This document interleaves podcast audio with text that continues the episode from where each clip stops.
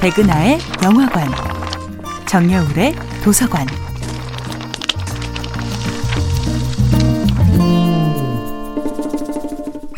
안녕하세요. 여러분과 아름답고 풍요로운 책 이야기를 나누고 있는 작가 정여울입니다. 이번 주에 만나보고 있는 작품은 브램 스토커의 드라큘라입니다.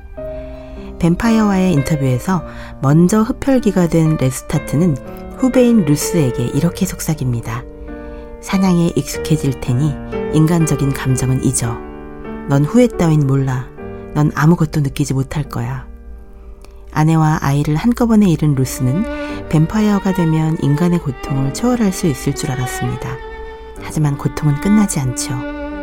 트와일라잇 시리즈에 이르면 뱀파이어는 공동체의 내부 규율에 따라서 최소한의 사냥만을 하는 윤리적인 존재로 변모합니다. 앙드레 말로는 드라큘라 이야기를 가리켜서 현대에 창조된 유일한 신화라고도 했지요. 흡혈귀를 다룬 이야기들은 본래 다양한 신화에서 나타났지만 브램 스토커의 소설에 이르러서 드라큘라는 완성된 서사의 주인공이 됩니다.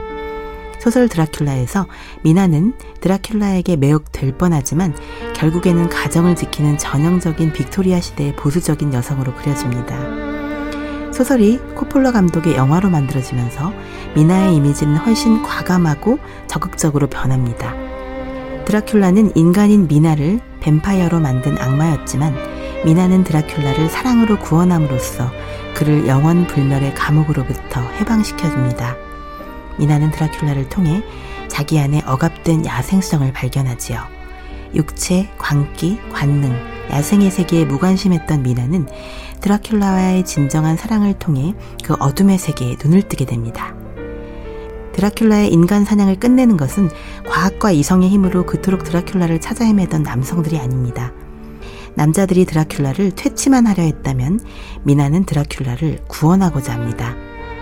심장에 말뚝을 박아 단순히 드라큘라를 살해하는 것이 아니라 살지도 죽지도 못한 채 떠돌고 있는 드라큘라의 넋을 위로해주는 미나. 드라큘라는 죽지만 죽음으로써 비로소 구원의 문턱에 도달합니다. 뱀파이어는 심리학자 칼 구스타프 용이 말한 인간 욕망의 그림자를 상징하는 존재입니다. 우리 마음속에 분명히 존재하지만 우리가 인정하기 싫은 부분들, 과학과 문명이 억압해왔던 인간의 야생적 본능, 사회가 포용할 수 없는 인간의 불온하고 불쾌한 욕망이 바로 드라큘라의 이미지로 응축된 것입니다. 정여울의 도서관이었습니다.